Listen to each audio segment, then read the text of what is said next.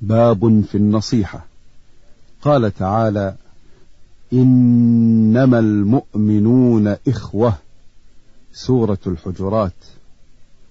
وقال تعالى إخبارا عن نوح صلى الله عليه وسلم وأنصح لكم.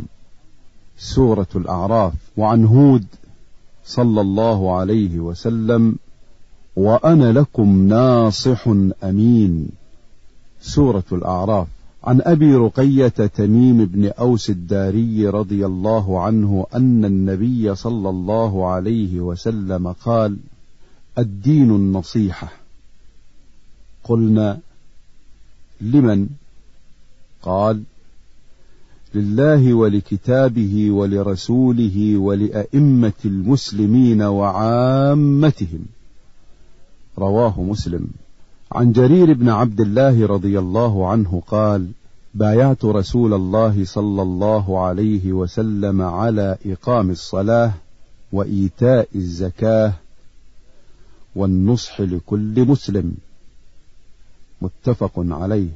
عن أنس رضي الله عنه عن النبي صلى الله عليه وسلم قال لا يؤمن أحدكم حتى يحب لأخيه ما يحب لنفسه. متفق عليه.